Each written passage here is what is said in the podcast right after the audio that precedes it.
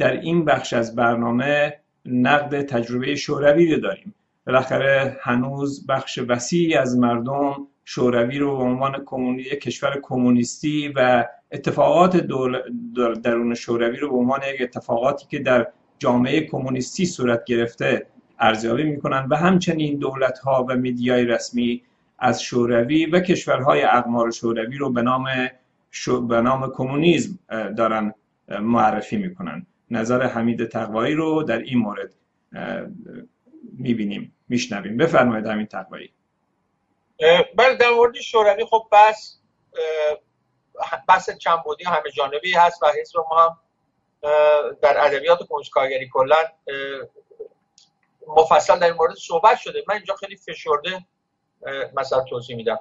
ببینید، همونجور گفتید شوروی بالاخره هم خودش ادعا داشت که کشور سوسیالیستی و کمونیستی است، هم به خصوص رسانه ها و مدیا و تبلیغات غربی این رو کمونیسم معرفی کرد و هنوز هم میکنه.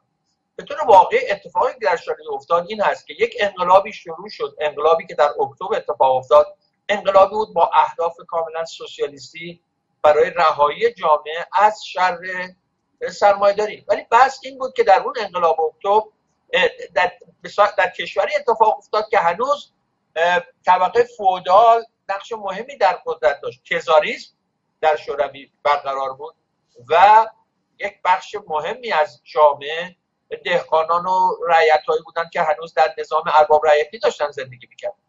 انقلاب سوسیالیستی در یک همچین کشوری اتفاق افتاد.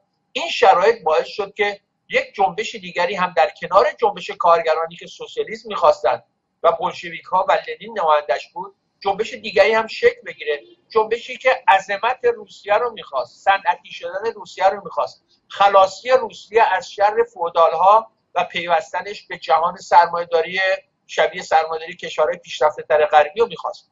این هم در انقلاب اکتبر فعال بود. این گرایش، این جنبش هم وجود داشت و بالاخره در نهایت این جنبش دوم، این جنبش ناسیونالیسم عظمت طلب روس تونست دست بالا رو پیدا کنه و در قالب حتی کمونیسم و بولشویسم مسلط بشه و چیزی که حاصل شد یک نوع سرمایه‌داری بود، منتها سرمایه‌داری دولتی، یعنی کار مزدی سر جاش موند، تبعیض طبقاتی سر جاش موند، استثمار سر جاش موند، فقط اسمش رو گذاشت کمونیسم و دولت تبدیل شد به یک کلان سرمایه‌دار در جامعه روسیه که همه چیز رو کنترل می‌کرد. به این معنا سرمایه‌داری دولتی با لباس و تحت نام کمونیسم و سوسیالیسم در شوروی مسلط شد و بعد از نظر اقتصادی هم خب صنعت رو رشد داد. شوروی تبدیل شد به یک ابرقدرت در بعد از انقلاب اکتبر تا وقتی که بالاخره اون نظام فرو ریخت و همینطور اقمار شوروی هم همین الگو رو پیاده کردن. بعد از جنگ دوم شوروی بخشی از اروپای شرقی و به اصطلاح به خود تحت سلطه خودش گرفت و این نوع کمونیسم کپ شرق به اصطلاح بلوک شوروی به وجود اومد که همشون الگوشون رو از شوروی میگرفتن و نمونه‌های مختلفی از سرمایه‌داری دولتی بودن. این وضعیت رو اینها کمونیسم نامیدن و طبعا در غرب هم بورژوازی تمام منافعش ایجاب میکرد که بگه کمونیسم همینه، سوسیالیسم همینه، چیزی جز این نیست. این رو گفتن و هنوز هم همین تبلیغات رو میکنن و بالاخره اون نظام شوروی فرو ریخت به خاطر اینکه تناقضات پایه‌ای که بحران سرمایه‌داری در همه جهان داشت در شوروی هم وجود داشت. همین بحرانی که امروز در غرب میبینیم در شوروی هم همین بحران بود که بالاخره به فرو ریختن اون اون, اون بلوک شوروی منجر شد.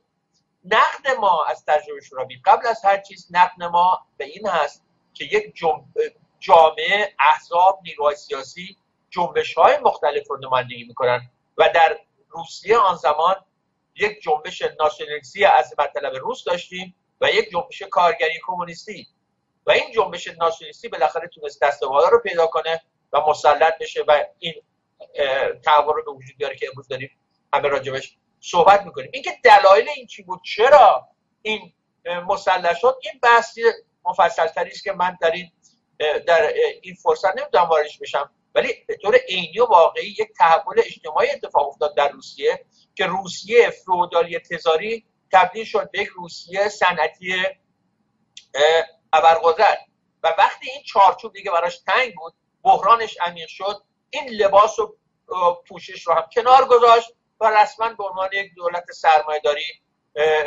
خودش اعلام کرد و امروز هم روسیه یک یکی از کشورهای سرمایه‌داری دنیاست، بدون که دیگه اون به اون پوشش و به اون لباس هم احتیاجی نداره، یعنی حتی اون ظاهر هم براش دست و پاگیر بود. این تجربه چیزی که به ما نشون میده کمونیسم کارگری، برای کمونیسم کارگری به این معناست که ما باید بر یک جنبش اجتماعی عمیق عمیق سوسیالیستی در نقد پایه‌های نظام موجود متکی بشیم و کاملا حساب خودمون رو از هر نیرویی که به نوعی ترقی خواهی و با صنعتی شدن تداعی میکنه، با ملیگرایی تداعی میکنه، حتی با استقلال از بیگانه تداعی میکنه، کاملا تفاوت و مرزبندی روشنی داشته باشیم. در روسیه یکی از عللی که این اتفاق افتاد این بود که کمونیست‌های اون دوره، این اولین باری بود که در تاریخ این اتفاق افتاد و در اینجا کمونیست‌های اون دوره به این نقد مجهز نبودن که در تحلیلشون، در ارزیابیشون که در روسیه دو جنبش مختلف در جریانه، حد اکثر بحث رو به اینجا می‌بردن که گویا دو نوع بینش مختلف یا دو نوع بازخوانی مختلف مثلا از مارکسیسم وجود داره، مثلا بین بولشویک‌ها و بنشویک‌ها، در حالی که به نظرم بنشویسم چیزی نبود جز شاخه چپ ناسیونالیسم روس که اون هم صنعتی شدن، رشد به قول خودشون نیروهای مبدل غیره رو هدفش این بود و همین هم همین گرایش هم در نهایت مسلط شد. درسی که برای ما داره این است که ما باید عمیقاً در یک سطح عمومی و اجتماعی کمونیسم رو با آرمان‌های انسانی، برابری طلبانه، آزادی خواهانه، رفع تبعیض، یعنی همون چیزی که واقعاً هست، اون چیزی که مانیفست کمونیسم میگه، اونطوری معرفی کنیم و جنبش رو بر این مبنا بسازیم، نه بر مبنای اینکه میخوایم رشد کنیم، میخوایم صنعتی بشیم، میخوایم مستقل بشیم، میخوایم عظمت پیدا کنیم و غیره و غیره. این به نظر من یک درس واقعی از تجربه شوروی میگیریم. بنابراین اگر از اینجا بخوام وارد تفاوت‌های اساسی کمونیسم کارگری با کمونیسم نوع شوروی، حتی کمونیسم نوع چین، کمونیسم‌های دیگه که الان می‌بینیم همه یه نوع روایت‌های مختلفی یا قالب‌های مختلفی برای سرمایه‌داری هستن، اگر می‌خوایم تفاوت اساسی اون رو بگیم، به نظر من این هست که ما کمونیسم کارگری کمونیسمی است که رهایی و آزادی و خلاصی جامعه از شر کار مزدی و مالکیت یک اقلیت مفقور بر منابع ثروت جامعه، بر کارخانجات، بر واحدهای تولیدی رو مد نظر داره و این دو هدف مستقیم خودش اعلام میکنه. این به نظر من یک در پایه ترین سطح تفاوت کمونیسم کارگری هست از کمونیسم های دیگه. و نکته بعد هم که تو برنامه قبلی هم توضیح دادیم این که ما به جنبش ها معتقدیم و فکر میکنیم احزاب، نیروهای سیاسی، نمایندگان سیاسی، اینها جنبش های مختلف رو در جامعه بازتاب میدن و حاصل و انعکاسی از اون جنبش ها هستن و در ایران هم ما این رو داریم و در شرط امروز هم این رو میبینیم. بنابراین ما سعی میکنیم قبل از که وارد بحث تفاوت نظری، سیاسی، استراتژیک یا تفاوت احزاب بشیم، تفاوت این جنبش ها رو برجسته کنیم و بگیم کمونیسم کارگری جنبش نوع دیگری است، نه اینکه فقط حزب نوع دیگری یا برنامه نوع دیگری یا سیاست نوع دیگری. یک جنبش اجتماعی نوع دیگری است، جنبش طبقه کارگر که امروز نود و نه درصد مردم دنیا رو با خودش داره. به نظر من این جنبشی که میخواد تیشه به ریشه بزنه و میخواد سرمایه‌داری و با تمام مصائب و استثمار و تبعیضاتی که به همراه میاره ریشه‌کن کنه. ما بر این جنبش اجتماعی متکی هستیم و جواب ما در مقابل کسانی که کمونیسم با شوروی و غیره تداعی میکنن این هست که شما دارید فقط نوع دیگری از سرمایه‌داری و به عنوان کمونیسم دارید به مردم میفروشید. در, در دولت ما در برابر این ایستادی و خواهان نفی کل این وضعیت هست. بله ببینید کمونیست‌ها دولت رو گرفتن، ارتش سرخ درست کردن، ضد انقلاب سفید رو شکست دادن، بعد دست رو به بورژوازی، به اون بورژواهای صنعتگرا باختن. آیا این نشون نمیده که جامعه از نظر فرهنگی و سیاسی و حتی دست بالا داشتن فیودالیسم در اون جامعه هنوز موقع اومدن کمونیسم نبود و کمونیسم زود بود که در شوروی بیاد؟ خب بله میدونم خیلی ها حتی نیروهای شب همین نظر رو دارن، ولی به نظر این یک نوع به اصطلاح فاتالیسم، یک نوع از بر اساس نتیجه، حالا شما رو به عقب نگاه کنید و تحلیلتون رو عوض کنید. این این روش و این متد به نظر متد درستی نیست. خودتون رو بذارید جای کمونیستایی که بعد از انقلاب فوریه در روسیه، انقلاب هزار و نهصد و هفده، می‌دیدن که توده مردم ناراضیان، جنگ داره خانه خراب میکنه همه رو و جامعه داره به قهقرا میره. چه میکردید؟ میگفتید نه تزار هست، فودالا هست، بذارید الان نوبت من نیست. خب منشویکا همینو میگفتن. ولی یک کمونیست انقلابی واقعی، یعنی خط بولشویسم و لنینیسم، نمیتونست اینو بگه. اگر ما هم در اون دوره زندگی میکردیم همون حرفو میزنیم که لنین زد، که باید بلند شد و این وضعیت عوض کرد. هیچ به اصطلاح ما داور تاریخ نداریم که بگه الان نوبت شما هست، الان نوبت شما نیست. ممکنه تجربه شکست بخوره، ممکنه بعد تجربه پیروز بشه، ولی شما قبل از این تجربه پیروز و شکست بعد تصمیم بگیرید. امروز ساده است. امروز بعد از اینکه کسی اون تجربه می‌بینه میگه بله از اول نمیبایست اینجوری میشد.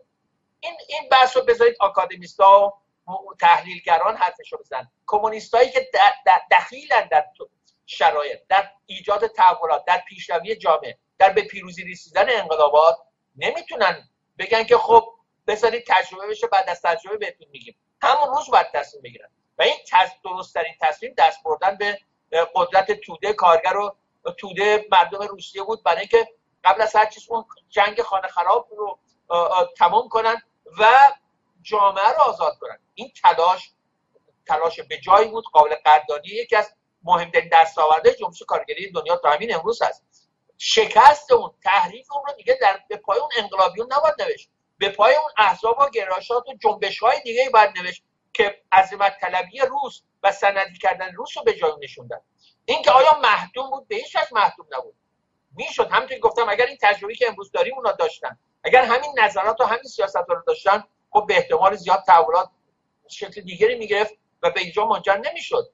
بنابراین هیچ چیز دترمینیستی یا محدودی در تاریخ شما نمی‌تونید محسوب کنید. نفس این که در یک کشوری به نظر من سرمایه و سرمایه‌داری هست، نفس این که در یک کشور یک بخشی از جامعه، حتی پیشروان جنبش کارگری، پیشروان مردم، به این نتیجه میرسد که این نظام از پایبست، این خانه از پایبست ویران است و باید دست به ریشه بود. اگر کسی به این نتیجه رسید، موقع عملیش هم فرا رسیده. به نظرم نمیتونه یک عنصر آگاه در تاریخ بگه حقایقی رو میدونم، ولی گویا تاریخ یک داوری داره به من اجازه نمیده، من این حقایق رو با خودم به گور میبرم، انشالله نسل‌های بعدی.